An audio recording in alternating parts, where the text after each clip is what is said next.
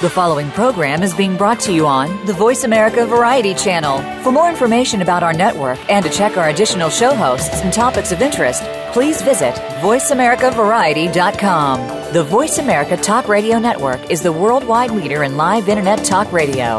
Visit VoiceAmerica.com. The views and ideas expressed on the following program are strictly those of the host or guests and do not necessarily reflect the views and ideas held by the Voice America Talk Radio Network, its staff, and management.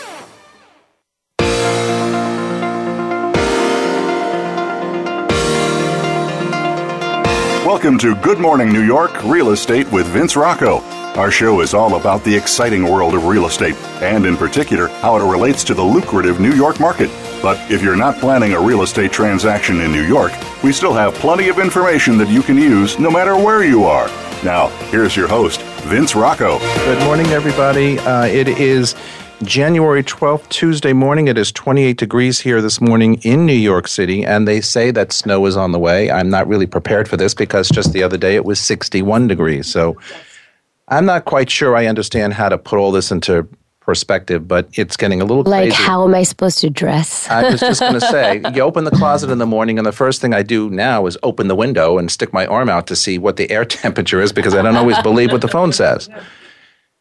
How do you dress? It's it's unbelievable. Well, you walk your dog in the morning, right? That's how you. But this is get to know before I get out. is? Well, Yeah. before I even do that, I'm like, well, should I put a coat on? Should I not put a coat on? And then once I get out there, I'm like, okay, so I get this, you know, whatever, and I can figure out what to wear to go to work. But Oh, your doorman. Or my doorman, yes, of course. So, how is everybody today? Welcome back to another edition of Good Morning New York. Good morning, Vince. Morning, everybody good? Morning. morning, everybody. How was open house weekend this weekend? I went with a buyer out, two beds, two baths, up to three million dollars, and every place we went on the Upper West Side was really hectic, busy.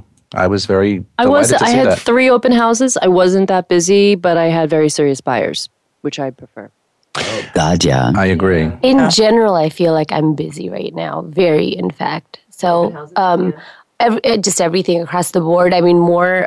I'm I'm busier with buyers right now, but they are serious and they are looking. And January is not stopping anybody. It seems. I love buyers, and I would always prefer to work with buyers, as I continue to say. But I think, you know, usually every year, January, it, it takes a couple of weeks before it gets busy. But right after New Year, we just jump right into it. So I'm like, okay, Yeah. that's not a bad thing. Yeah. You know, so that, as you said, Rachel, the serious buyers are out there, or and the serious sellers are out there. They want to get going. They want to get a jump start on the spring season and get moving. I'm sitting here with Perul Brumbat from Compass, Rachel Altshuler from Douglas Elliman, Ivy Ray, Blue Realty Group, Deborah Hoffman, Town Residential, and Niall Lundgren from Compass as well. Let's get to some news items. Governor Andrew Cuomo announced that a request for redevelopment proposals for Penn Station would go out this week, effectively jumpstarting long delayed plans to revamp the nation's busiest train station. Calling the nation's busiest train station dark and ugly, Governor Cuomo said the project could cost up to $3 billion and include improvements like bringing natural light into the congested Oh maze underneath Madison Square Garden. I can't even imagine how they're going to do that. Oh, they shouldn't have torn down the first one. Well, we can start right there. yeah, right. the Cuomo administration also said that an earlier agreement with developers, the related companies, and Vornado Realty Trust, who were going to do the work there, has been severed. And Cuomo also proposed freezing tolls on the New York State Thruway and the Tappan Zee Bridge just north of the city until 2020. Wow, that How would be amazing. smart is that? That's very smart. And can we give a kudos, a shout out to Cuomo's Cuomo's mouth? I love this guy. This the stuff that comes out of his mouth. Oh, yeah, I didn't know that. I wasn't sure. Delayed reaction. you never know. I just meant, you know, you can. It was like Bloomberg, and it was like, wh- who was our guy way long ago? I, now I'm having a brain. Mayor Koch. And- yeah. Oh my God, Koch! You just never every single day. How am I day. doing? How am I you were- doing? Yeah, every day you were like, "What's he gonna say today?" And I was really young, and I just couldn't wait to hear Koch open his mouth. that guy didn't know what they were going to come out with either. That one. Yeah. Anyway, Macy's announced that it will close 40 stores, including Bloomingdale locations, and lay off or reassign 3,500 employees. The actions follow a worse than expected 4.7% decline in same store sales in November and December of this year. The retailer also said it would continue to try to rent out excess space, including stores in New York. Now, you know, my question is has is this a direct effect of the because this this shopping season has been fantastic, one of the best ever.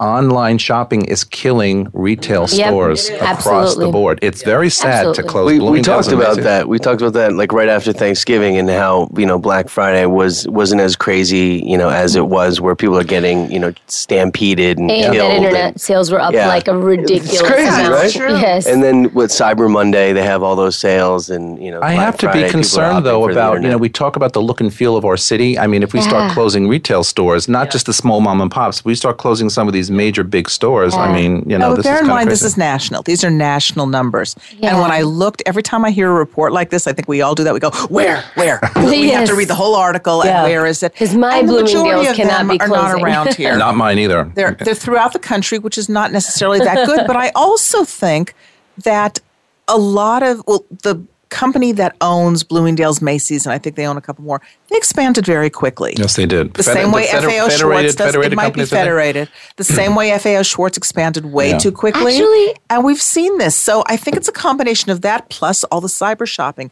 They didn't have the foresight to see all the cyber shopping. Yeah, the cyber I think company. also that it's a you know a, a return kind of to old school, if I may. That there is certainly something that I think that we'll see continuing to happen, where people are just getting over the superstore thing. And I will call Macy's that. I'm from New York and I've been inside it once. So hmm. I am not the style shopper that goes to Bloomies or that goes to Macy's. I did dig Barney's back in the old days because that to me was a boutique. Sm- Yeah, it it was a smaller place. Yeah. So I think that people are, you know, uh, obviously, definitely agree agree with you that there's a, a massive thing online that continues to emerge. But I think that people are enjoying going to small stores. I think it's going to force tiny wine it's gonna- shops, It's going to little force butchers again. You know, it's going to force retailers to step up their game with customer service. Yes. Yeah. Like brokers. And the reason why the internet is so popular is because when I go to a store, the people who work there aren't treating us like the client always wins. right? And in the small stores, they are. And that's right. You know, So, the other yeah. emergence right. that I see is right. the banks, right? Like there's like now a bank and an ATM at like every corner. Every corner. And what I think, I actually think that that's, uh, you know, too fast of growth as well, because the fact is, in about the next year, I think we're going to use even less cash than we do now. Um, I think everything's getting very automated to be able to be paid by your phone. Um, there's enough Apple mobile, Pay. exactly, Apple Pay, etc., and that is Wonderful going to increase. Yes. So for those of us, Ivy, who are so concerned about you know every ba- just banks taking up every corner uh, retail space and the city not looking the way we want it to. Where are all those banks going to go when they don't really need all those ATM locations? I mean, those. I just don't think there's sustainability to how many bank fronts that there I are. agree actually, you there. I, I agree, Yeah. but but on that note, I agree also with what you said earlier, Perul. Uh, don't take away my Bloomingdale's because if Yes. you do, I'm going to go find a city to live in that still has one. That's my place. The real deal too. was born in founder Amir Korangy's Prospect Heights walk up in 2003, and then he moved to a renovated townhouse in Crown Heights long before the neighborhood's yuppie transformation. The publication's first real estate um, the publication's first real office here was a former psychic's digs on 23rd Street, just off Madison Square Park. After quickly outgrowing that space, they moved to their current West 29th Street location. Now, 13 years after it all began, it's time for another big change. New York City's first and most popular real estate news magazine is moving to Hudson Yards. According to the New York Post last week, the real deal paid $8.5 million or $739 per square foot for an 11,500 square foot commercial co-op at 450 West 31st Street. Uh, Korangy will shell out another $1 million in renovations. Good for him. I, I remember when I started this business in 01, I think, I remember when that magazine opened in 03, I thought, well, who on earth is going to buy a real estate based magazine in New York City? Only real estate. Wow, look where we are 13 years later. Amazing. And it's a great it's a great rag. And I have a great ad in there this month, so please everybody look for it on our Mexican All project. right. On uh Tina Fey has secured her upstairs neighbor's apartment. Fey and her husband Jeff Richmond paid $9.5 million for a four bedroom apartment at 300 West End Avenue. She's a neighbor, a unit that is directly above the apartment in a co op that the couple already own in the building. And this is according to the New York Observer. Douglas Elliman handled the listing. The previous owner is listed under an LLC. Fey is best known for her writing and performances on SNL, her NBC sitcom 30 Rock, and the movie Mean Girls, among many other things. It's not clear whether the couple hope to make a duplex out of their Upper West Side apartments. For now, they can enjoy all that extra space.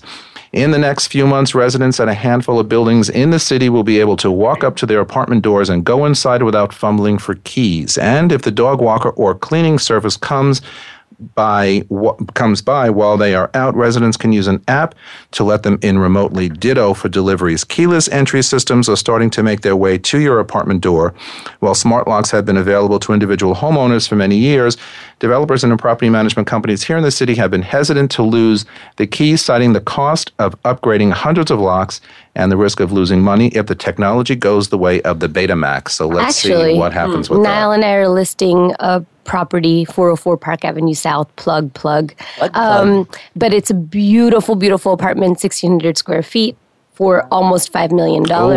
And for that price tag, you are getting a smart apartment. So our, the whole entire apartment is can be controlled by Your smartphone. the owner phone, the I- I- phone. Listen, I totally agree So because sometimes I fumble with keys myself. I mean, he lands. Um, he, this is a pied a terre for the current owner. He will land into New York City by the time that he's coming in. He already from his phone just hits welcome, like it's a button that says welcome, and it brings his shades up if it's daytime. You know, has certain temperatures. Everything is set and programmed, and so the apartment is ready. The heat is on, or the AC is on, depending on time of year when he shows up. I think it's a wonderful Love it. thing. Yep. Love it. Well, let's see where it all goes. The vice chairman of the Blackstone Group and his wife paid thirty million five hundred thousand dollars for grand park-facing apartment at 834 Fifth Avenue, the majestic sixteen-story limestone building designed by our favorite Rosario Candela.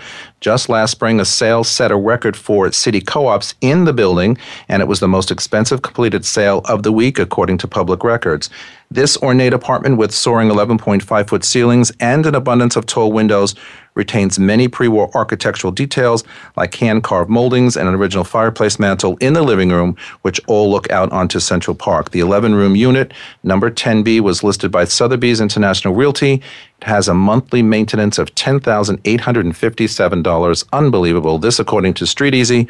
The sale also included staff quarters with two bathrooms as well as a wine vault and a storage bin and a laundry room. The seller of the estate um, was Carol Petrie, a prominent socialite and philanthropist who gave hundreds of millions of dollars to museums, hospitals, and charities. She died in January of 2015 at the age of 90. Construction has yet to begin on the proposed Renzo Piano designed condo building at 555 Broome Street, or formerly known as 100 Varick Street, but the structure may get a little bigger. According to the Commercial Observer, developer Michael Shvo paid $9 million for a two story annex, and I laugh at that name too, at the building adjacent to the proposed condos lot, which is currently home to a youth services nonprofit. Renderings have been unveiled for a large scale residential and hotel project that is set to rise in Mott Haven in the South Bronx. Here we go again with So Bro. How- What are they calling it? So Yo, so bro. So Bro. Get your soul glow on. Monadnock Construction has partnered with Signature Urban Properties LLC to bring close to 300 residential units and a Hampton Inn to a former industrial lot facing the Harlem River and adjacent to the 145th Street Bridge that connects the Bronx to Harlem. This is going to be quite a place. And sadly, David Bowie died on Sunday at the age of 69. His representatives confirmed to USA Today. The tragic announcement comes just days after the rock and roll legend's 69th birthday on January 8th, on which he also released his 25th studio album, Blackstar. David Bowie died peacefully today, surrounded by his family after a courageous 18 month battle with cancer. A statement on Bowie's official social media accounts reads While many of you will share in the loss, we ask that you respect the family's privacy during their time of grief. And Bowie's son Duncan Jones took to Twitter to share his father's death, saying, Very sorry and sad to say it's true, he wrote, adding, I'll be offline for a while. Love to all. Mm, I get choked up over that, David Bowie. Wow. Yeah. Unbelievable. Sad, you know, it's when anybody leaves us, but didn't know he was sick for 18 months. And so there you have it. Quite a guy. so interesting about him, and we're all fans, I'm sure. But celebrities are always complaining about how I can't get the paparazzi away from me. I just have to protect my children, and and no one is is listening to me. And guess what? He was so private. We don't private. even have pictures of his children. We don't know where he died. We don't. We didn't know he was sick. Mm-hmm. This is a man who was able to control his own life in a very positive way. Yeah. You know, I think that if we if we look at his life, that what you've just mentioned is a testament as to who he was as a human being. Absolutely. Yes. And uh, by far, oh, We have to hold, even- we have to hold it right there. We'll continue on the other side I? of the break. Okay. Um, we have to go to break. You were listening to Good Morning New York on the Voice America Variety Channel. Don't go away.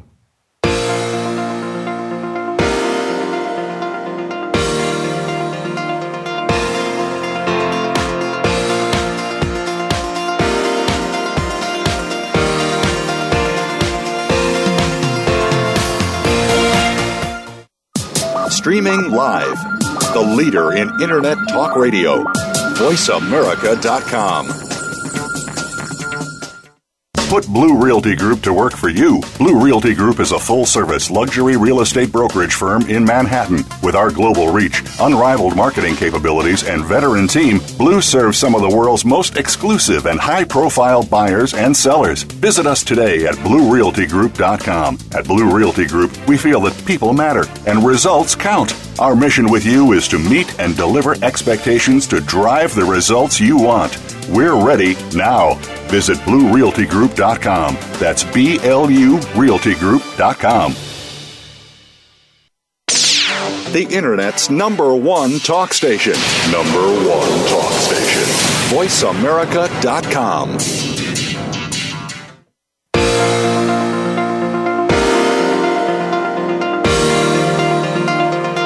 You are listening to Good Morning New York Real Estate with Vince Rocco. If you want to call into the program, we're toll free in North America at 1 866 472 5788. That's 1 866 472 5788. Or send an email to vrocco at bluerealtygroup.com. That's vrocco at blurealtygroup.com. Now, back to the show. All right, everybody, welcome back. And we're here talking to my panel Deborah Hoffman, Perul Brumbat, Niall Lundgren, Rachel Altshuler, and Ivy Ray. And Ivy wanted to complete her thought on David Bowie and his unfortunate passing uh, this past weekend. Yeah, I did want to say, I was saying that uh, to follow up on what Deborah had said, that his death and the way that he conducted his life was uh, um, an absolute extension of the human being that he was. Um, unique and elegant and visionary and so generous. And, uh, you know, one of the things that I, I feel David Bowie did, certainly for me, and in reading, you know, pourings of, of information or, or comments online yesterday, I found that every there was so much agreement in that he was one of the first artists to come out and really claim a space that was no boundaried. So it it it would it brought up sexuality and gender and art and government and spirituality. There was just no place that David didn't go. But one of the biggest Safe things to say, he- in the in his day, though, uh, he was way ahead of his time, and most people didn't understand what he was trying Right. to project. Exactly. So what he did first, though, was come out odd. Odd as odd as Very similar to Daft Punk, by the way. Oh, okay, very, so- very similar. Hold on. Yeah. Odd. Sorry, I'm a music crazy Odd. person. I love it. Love it. So he came out odd as hell. And what he did was really give um, not only permission to those that were different, and there's always been people that are different, but um, he showed that odd and unique was beautiful. But if I could, I'm going to read, if I may, Go ahead. a really quick thing from one of my friends. From music to film to fashion, the artistic wake opened a rare space where we could expand and explore our own aesthetic tastes freely, appreciate with countless, countless configuration of self identity, and discover the nameless mystery behind the parade of masks. David Bowie is the man who fell to earth, turned pop into tantra, and transmuted his own death into art. Our world is infinitely more interesting, more glamorous, more gorgeous, and more elegant because of him. And so may he rest in peace. A little more Hollywood before we can go on with our real estate topics. Ricky Gervais didn't hold back during Sunday's 73rd annual Golden Globe Awards, beginning the show with a vulgar monologue before following up with an impromptu, profanity filled chat with Mel Gibson.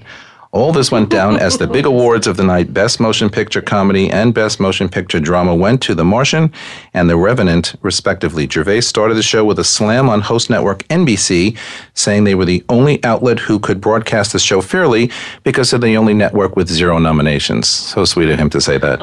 He also claimed that the president That's who he is. of the Hollywood Foreign Press Rickles, but that's who he is. um, which organizes the Globes, had warned Gervais that, quote, if he says anything offensive or crass or resort to innuendo, he is going to come out and personally pull him off the stage. Gervais then, Gervais, Gervaisi then said, that's an offer I couldn't refuse, and segued into a joke about masturbation. This was Ricky's third time, third time hosting the show, and quite frankly, as far as I'm concerned, it should be his last. However, Um, what happened with Mel Gibson? I didn't see it. You know, Mel Gibson's always in trouble since he made those. Yeah, I'm surprised they let him on, to be I honest with couldn't Yeah. even believe it. But uh, you know, I don't to even know the quote he made, but he said something about that time while Mel was trying to introduce the topic that he was out to, to introduce. And they had a little spar of words back and forth. YouTube it. It's kind of interesting because they're both assholes, in my opinion. Anyway, good to see Jennifer Lawrence win and good to see Leonardo DiCaprio win. Uh, great motion pictures. Well-deserved. Well deserved. I actually did see Joy over the weekend. Me too. Kind of went kicking Why and didn't you screaming. call me? How We was should have it? seen Because I didn't want to go and see it. But no, I saw it at, at home. oh, Yeah, we got it an early kind of sneak. Yeah, Good my husband you. pulled a little string. There you but go. But it was it was more Wes Anderson uh, that than I expected. It was very interesting. I liked it a lot, but it wasn't what I expected here's at all. here's the only thing I didn't. I liked it, and she's Yeah. wonderful, and they all. I mean, what a superstar cast. I mean, they did a great job, but I thought it was just a little too long in the tooth. It needed to be cut back by 30 minutes at least. It mm. was too long.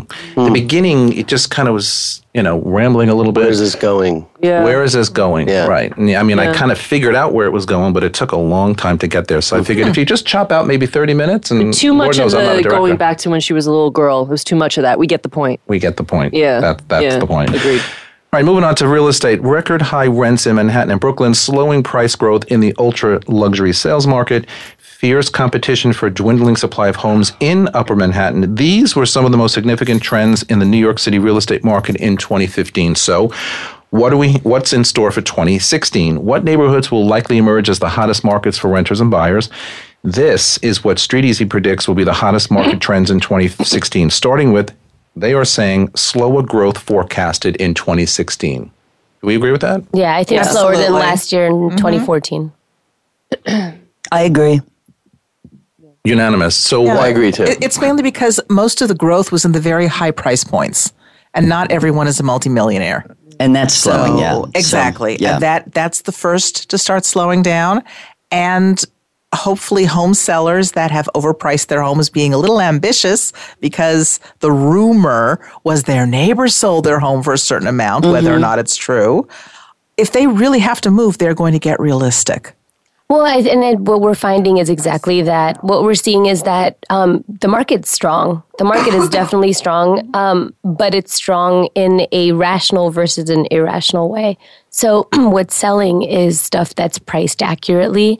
Uh, the buyer has gotten savvy over the last couple of years once more. Um, so, some of the sort of like crazy variability is down. All right, they're also saying, Street Easy, that is, that upper Manhattan prices will climb the fastest. Upper Manhattan prices, so north of 96th Street. I sort of think that could be go either way. Mm, I would bet on what I call West Soho, like that area around like Sixth Avenue and west of Sixth Avenue. That's you know, uh, it's not no man's land, but it's a little bit like I think that that area is going to build out build out in the next couple of years, and obviously Hudson Yards, we all know, is coming in about five to Upper seven. Manhattan specifically, I Yeah. think what they love to say is that it will gentrify, and it never does. And so people flock there because they don't want to go to Brooklyn. Yeah. So they go there and then they realize that the neighborhoods up there are not changing as fast as they need to. And so they end up selling and leaving. So they so go there initially because the prices are a little better. You They're get maybe more of your money. 96th Street. Yeah. I think what we forget about Street Easy is ever since they were purchased by Zillow, a lot of their Yes. don't get me started. Mm-hmm. A lot of their uh, information is algorithms. It's really and not algorithms good. Are you. not accurate. No, not Especially at all. the New York City market. As so someone, that's important. exactly, Very- and as someone very who well sells said. a lot uptown, who Yep. sells in Harlem, who who sells in Washington Heights, Mm-hmm. I see these neighborhoods. And there are a lot of what are called HDFC buildings, which Mm-hmm. are subsidized housing. Yeah, income And- restricted. Exactly, Yeah. they're in. They're You income can't make restricted. over a certain amount of money to purchase in them. That's right. Yeah. Absolutely, Niall. So it's it's not the kind of housing market you have throughout the rest of the city. They're just being cute and they're grabbing headlines. I totally agree with that. Slightly cooling of Manhattan's luxury market will continue. Another prediction for 2016. Now we've we've talked about this in the past hmm. on the show, where the Uber luxury market has kind of slowed down a bit. So that hopefully is leaving room for what I call the local market to kind of kick in this year and start buying the real estate, not being so intimidated. I think we talked about this last week as well. Um, but will the luxury market, and I'm talking about the Uber priced apartments, will they stay flat this year or will they continue a little bit? I mean, according to Street Easy, they think it's going to just sort of cool off and not probably come back until the end of the year or if not I think into it's going next to year. cool off. I just think with an election year, I, I just I have a feeling things are going to cor- the market's going to correct itself big time this year. I'm already seeing with my sellers starting off the year. I did price adjustments on most of my listings because they all just kind of woke up to reality. And when you present them the research and information on how many showings, what's the feedback, mm-hmm. you know, mm-hmm. the I love hearing comps, this. I love hearing yeah, this. Yeah, I mean, a, a real seller will reduce the price. We call mm. it improve the price because you don't want to say reduce, but Price yeah, improvement, yeah.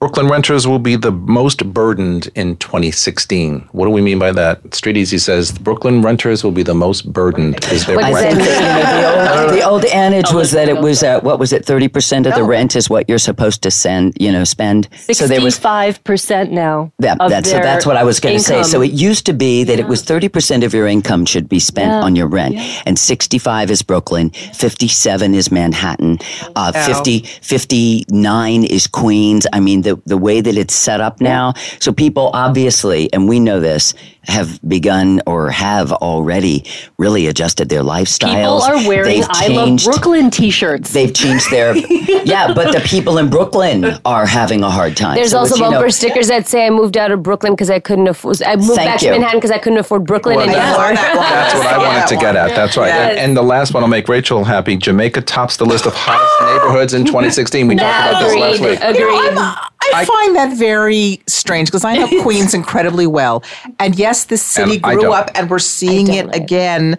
Uh, it grows up along the transit lines. And you have the E and the F, the N and the R that goes straight up there. Uh. and yes, Jamaica's a transit hub also for the Long Island Railroad. But in between, you have other neighborhoods that are closer to the city and much more desirable. And I see them coming up. So what's with Jamaica? Well, just like anything else, I mean, it, it's a push to re- re- regeneration. I mean, it's like the one of the last frontiers, maybe in Queens, that really hasn't had any. I just don't. Like but I moving to East Harlem. It's the same thing. it's a funny neighborhood. It's a I know. very strange thing that they said Jamaica, though. I am from there, born and raised my entire life, and there are so many other neighborhoods along the E and F and the R. There's you Jackson. Heights, Woodside, Elmhurst, Rico Sunnyside, Rego Park, Kew Gardens, anything but Jamaica. I mean, that is like crazy to me. But the LIRR hub is huge. I get that, but if still, you're coming in you're from, not convincing from me. Long Island. But think about it: if are you going to pay double or triple the price to hop on the LIRR to get into Manhattan from Jamaica you, instead of the you subway? would if if the neighborhood was. I'm hearing my where it needs to developer friends and people who are, you know, in the on the financing of development side of the business saying that that's happening. So uh, the developers apparently happen, seem to be very sell. interested. Uh, well, it comes Yeah. down to Yeah. product. land I costs are low. Right. And, Exactly. and I'm not So, just I exactly, and think I'm not just talking about residential. Right. They're buying like they're doing like office buildings and other that's sorts different. of I see very that. different. I so see there's that. But once mm-hmm. that happens, you know, I mean, I'm not. agree with I don't this. know how soon or later that that Jamaica is happening, but I just you just know it's kind of like where the artists go, the people go, and where the developers are developing. Then ultimately it becomes nicer, and then people want to move in because it's a nicer building at a good price. So that is happening. All right. Wow, I'm setting my vote for South Bronx and Harlem over There that. you have it. We have to go to break, but I say my famous three letters NFM, not for me. This is Good Morning New York. We will be right back after these messages. Don't go away.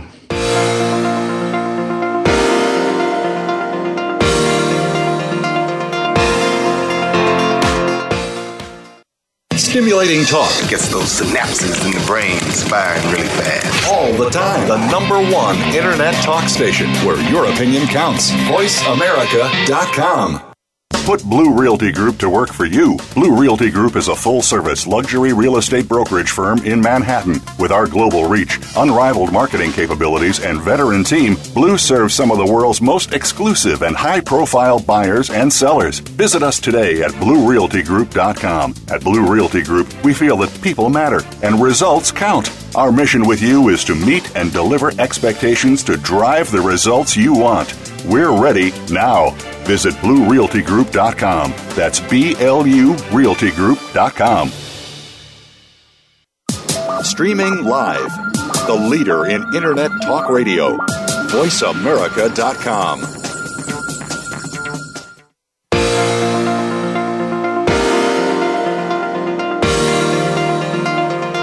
You are listening to Good Morning New York Real Estate with Vince Rocco. If you want to call into the program, we're toll free in North America at 1 866 472 5788. That's 1 866 472 5788. Or send an email to vrocco at bluerealtygroup.com. That's vrocco at blurealtygroup.com. Now, back to the show. All right, everybody, welcome back. The last thing you want to come home to post holiday, actually, or any time, is an apartment that has been burglarized or damaged while you were away. And, you know, we talk about this time of the year because lots of us go away for several days at a time, uh, visiting family or taking a quick holiday. But to avoid becoming a worst case scenario, here's how to keep your home on lockdown. All right, there's a bunch of things. So suspend your newspapers. Let's think about that. So, you know, your newspaper piles up on your doorstep, you know, for a week at a time while you're gone. What do people who are observing that think? Whoops, Agreed, it's a brilliant one to do. he's not gone. But you know, how do you take care of that though? I you just call the Times up or you email them and you tell them you'll be gone. It's the same way you do with your mail, so it doesn't pop out of your, you know, you freeze it. ask a neighbor to pick up your packages. I mean, sort of on the same order. Pick up your packages. Don't leave it. You know, th- this sounds more like precautionary uh, measures to be taken in a house ownership or a townhouse ownership more than in a building. Um, No. But if you have a building without a doorman, Well, it's there pretty much the same thing. With a doorman. A lot of Or even with a doorman. jobs. Mhm. Yeah. True. People renovating apartment. Sorry, renovating. I'm like talking to you guys. The piano. Uh, renovating apartments. Uh, doorman, porters. I grew up with a doorman who had a father who was the super, and Mm-hmm. he stole from us. So it happens. You have to be careful. And some. I know you're going to read down the list, Vince, but one of the tricks that I grew up with is I left the TV on when we went on vacation.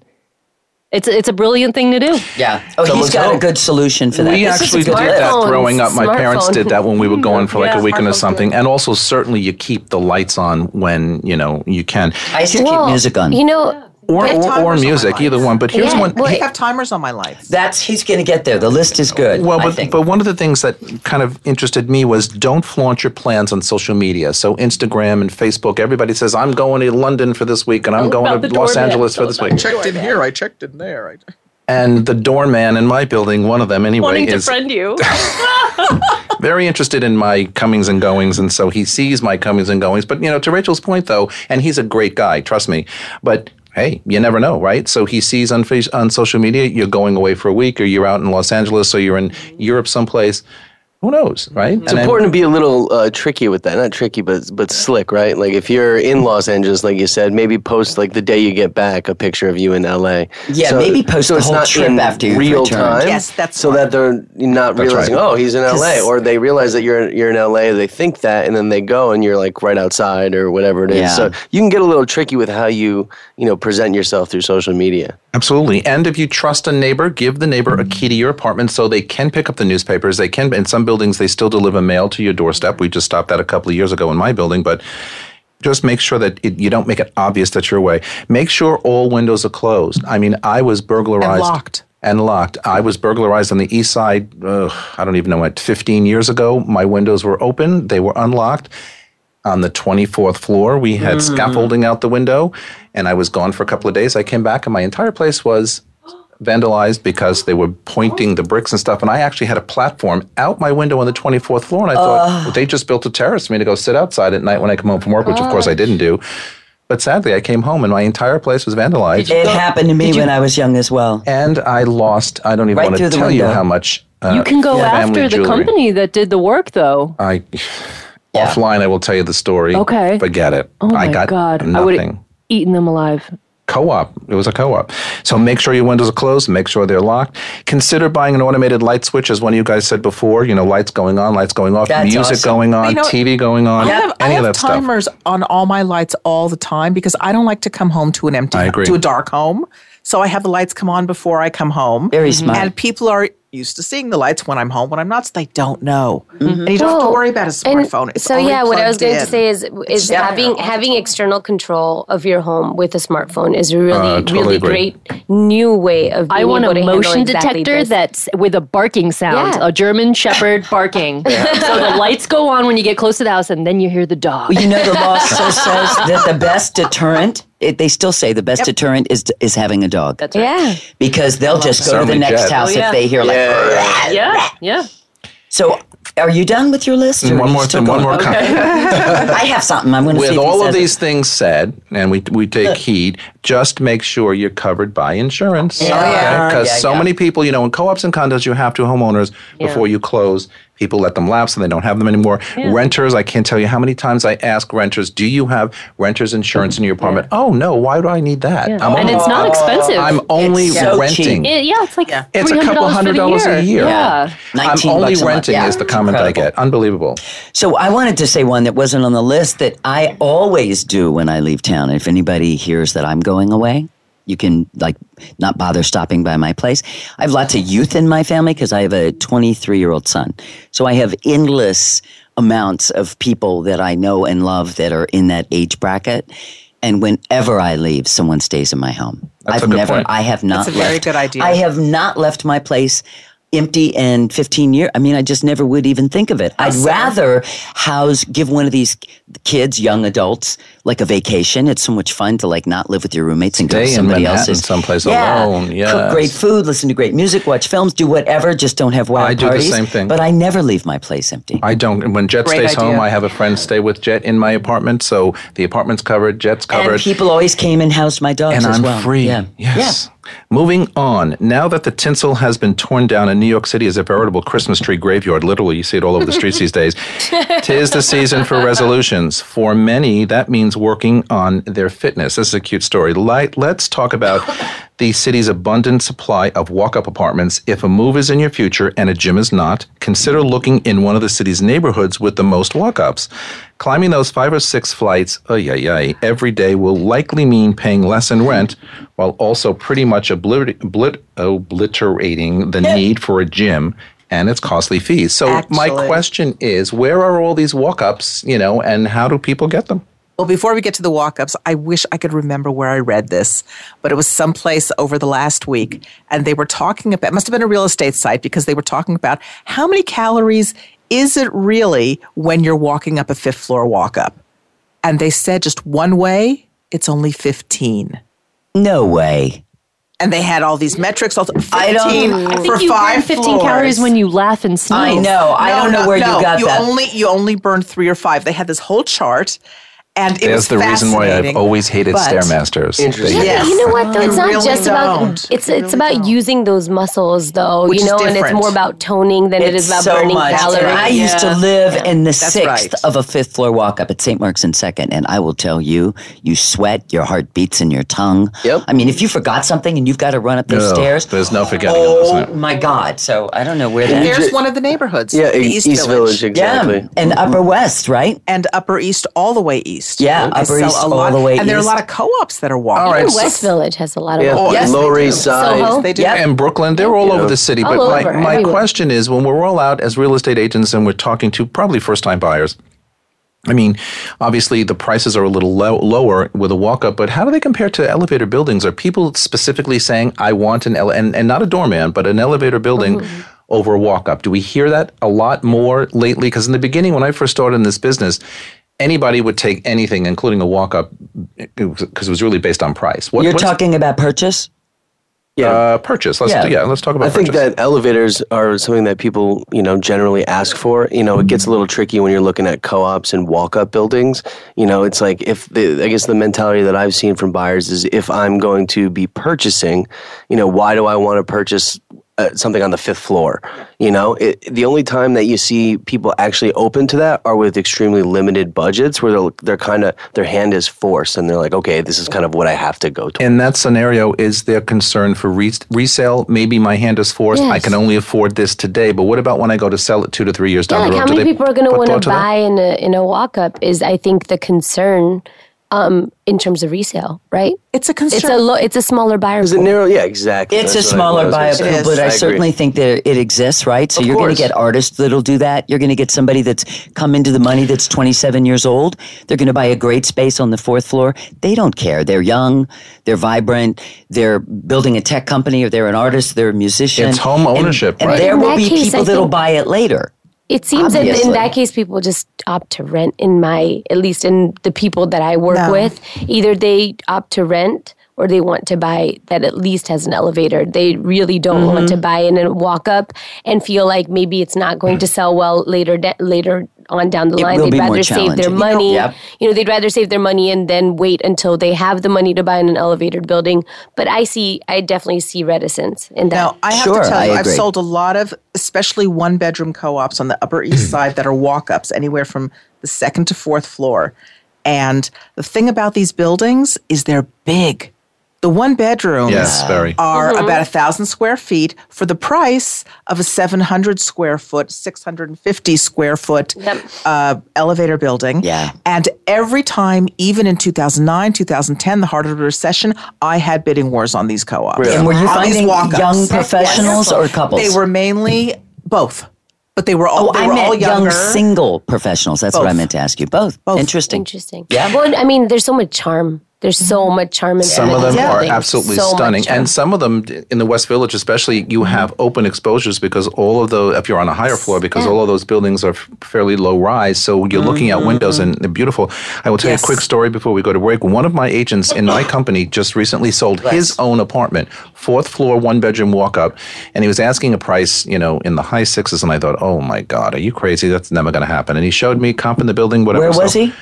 Upper West, uh, River, uh, between West End and River on 90 or 91, I can't remember. Anyway, so I went to see the walk-ups there. apartment. A lot of walk ups there. I went to see the apartment and I thought, he's pipe dreaming. He is pipe dreaming. Okay.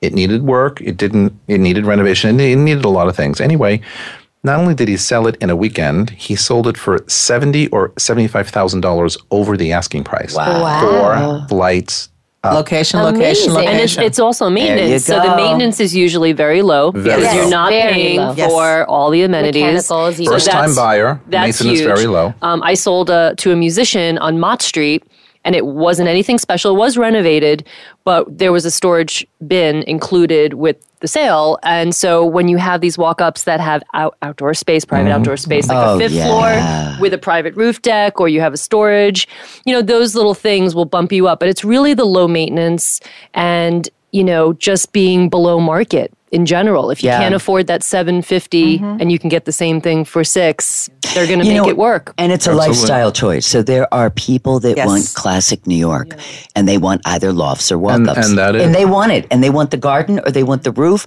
or they want the view. They want the brick wall. They'd like a High fireplace, even if it, ta- all of that. Yeah. And there are people that, those that want that don't have any interest at all in some new development with an elevator. All right, we have to go to break. We are coming back. This is Good Morning New York, broadcasting live from New York City. Don't go away.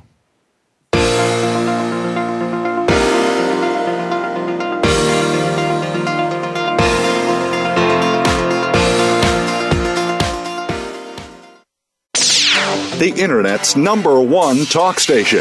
Number one talk station. VoiceAmerica.com. Put Blue Realty Group to work for you. Blue Realty Group is a full service luxury real estate brokerage firm in Manhattan. With our global reach, unrivaled marketing capabilities, and veteran team, Blue serves some of the world's most exclusive and high profile buyers and sellers. Visit us today at BlueRealtyGroup.com. At Blue Realty Group, we feel that people matter and results count. Our mission with you is to meet and deliver expectations to drive the results you want. We're ready now. Visit BlueRealtyGroup.com. That's B L U RealtyGroup.com. Stimulating talk Gets those synapses in the brain firing really fast. all the time. The number one internet talk station where your opinion counts. VoiceAmerica.com.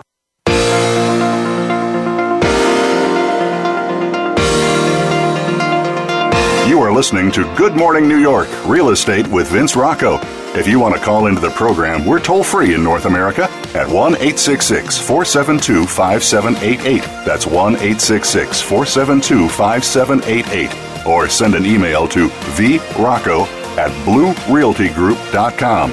That's vrocco at blurealtygroup.com. Now, back to the show. All right, everybody, we are back for our final fourth segment for today. And I want to ask a question um, about a four bedroom apartment on Sutton Place. It's a co op. First hit the market back in 2014. It was asking $18 million, a number that was likely spurred by the building's pedigree. Here again, it was a, des- a building designed by Rosario Candela. And the apartment size, it's a duplex with six bedrooms, high ceilings in addition to all those bedrooms, but no one bit and it got several price uh, reductions since. First, it was knocked down at 14 million in 2015, and today it has come back on the market with a new listing from Brown Harris Stevens and an even lower asking price of 12 million dollars. So we started 18, we're down to 14, we're down at 12. It's probably worth eight or nine. But my real question is, what is wrong with Sutton Place? Has it remained, you know, a, a lackluster place from the glory days? of you know way back when when it was a desirable place to call home and i got to tell you something when i was still in my east side mode uh, head. I looked at a place and, and bid on a place on um, sutton place because i thought it was a great place to live. Even though it's not so close to transportation a lot of my friends are over that way so i thought yeah why not? And why not have a great address to begin with? So what's going on with sutton place these days? Because it really has not regenerated in my opinion. Sutton Place, which I happen to love, has a bad reputation in the sense that when you go there during the day, all the young people say, Everyone is 100 years old here. Mm-hmm. But if you think about it, in the middle of the day, just about anywhere, everyone's 100 years old because everyone is working. Not true.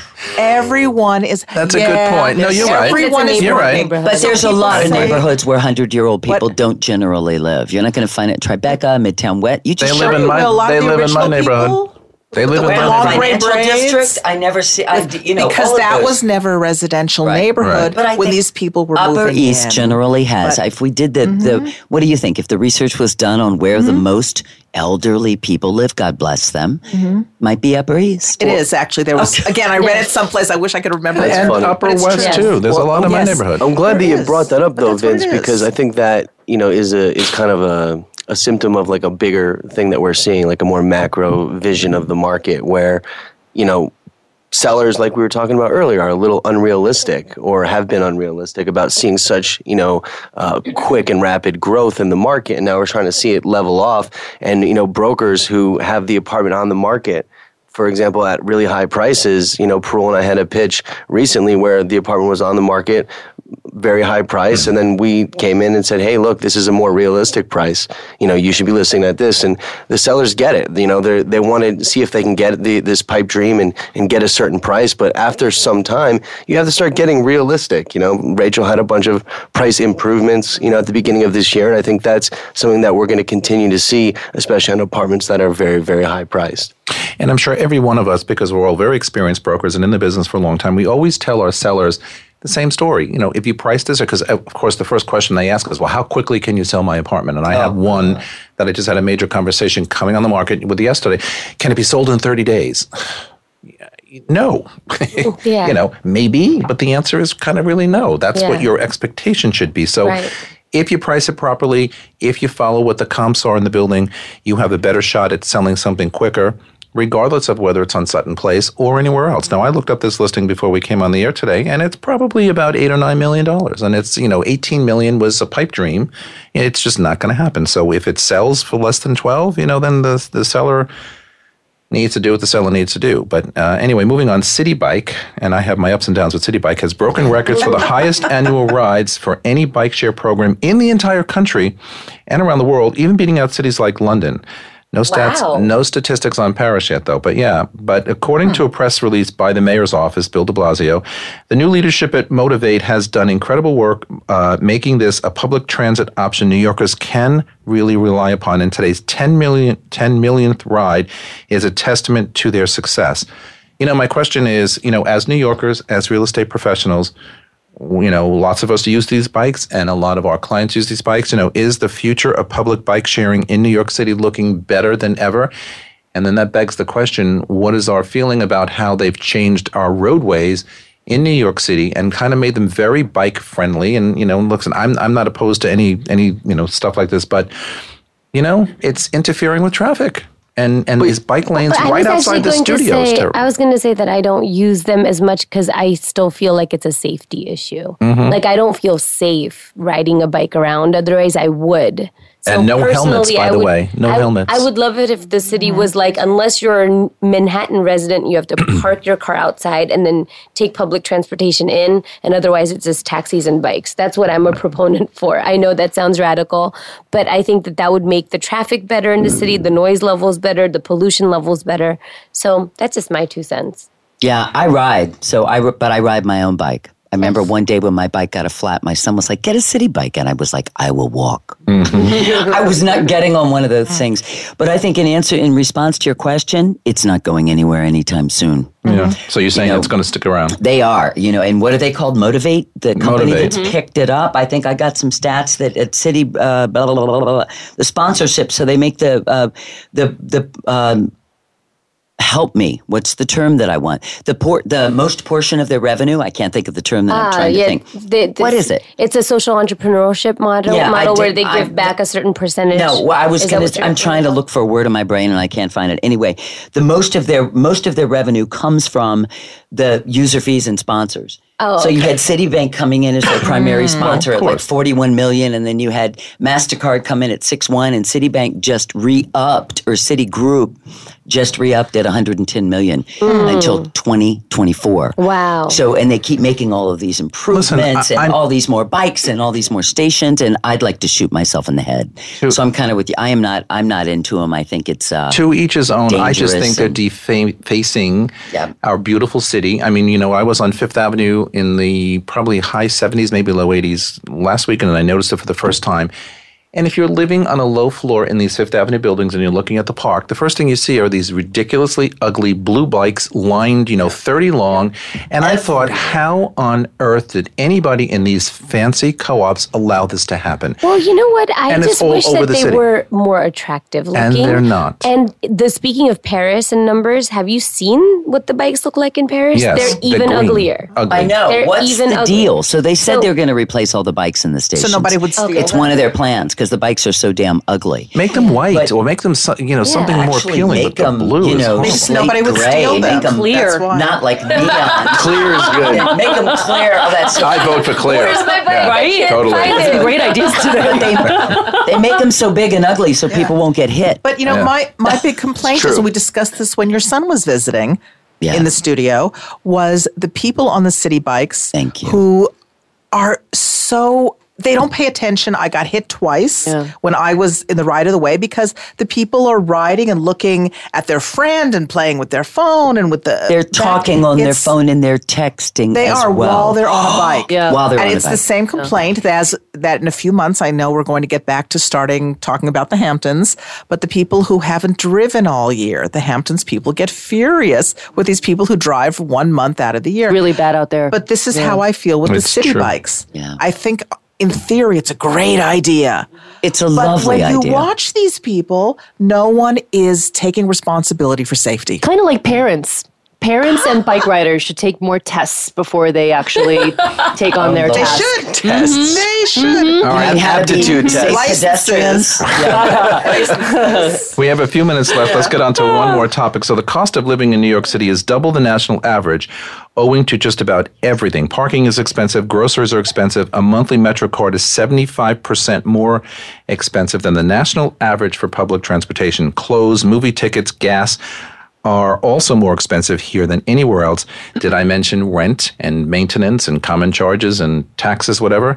How do New Yorkers sustain this? I mean, you know, we're all New Yorkers, we're all living here for many years. How on earth do we look at this, you know, these statistics and make it work for us? Because I, I question myself almost every day, like, what Is the it just hell? is it just me or do you guys all just kind of go, wow, and it somehow all works out? It does. It does. I seriously sound. I mean, that sounds crazy. It's the but absolute truth. Especially my first few years in New York, I was just surprised that somehow every month, somehow it was working out. You know, I think you got to get creative in this Yes. city, and I think that Yes. the ones that survive have been very creative. Um, I found a rent stabilized apartment that was genius and luck on my part, and and there's so many free things that you can do to sort of balance out the fact that everything's so expensive. right? And the- Including you can walk everywhere. Yeah, and and uh, prior That's a big. prior to September 11th, people went out more, but after, I think there the trend is more staying at home and house parties, and people are learning to sort of pregame instead of paying thirty dollars for Yeah. cocktails.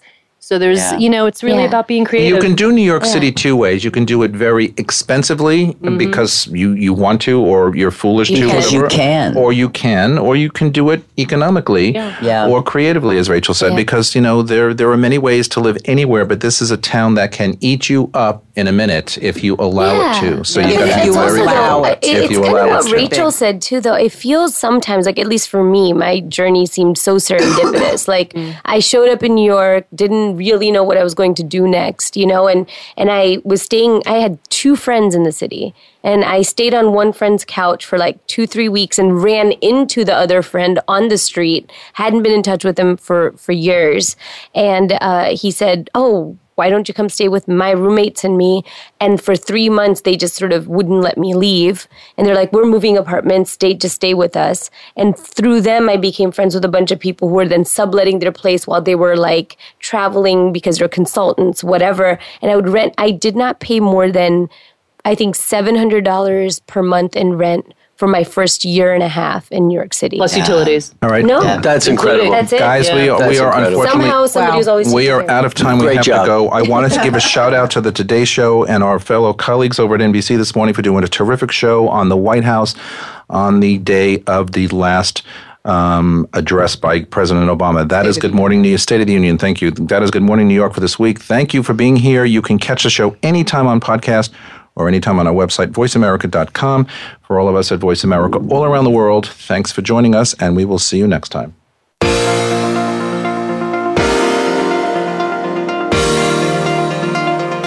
Thanks for tuning in this week. Please join us for another edition of Good Morning New York Real Estate with Vince Rocco next Tuesday at 9 a.m. Eastern Time, 6 a.m. Pacific Time on the Voice America Variety Channel. Here's hoping all of your transactions are successful ones.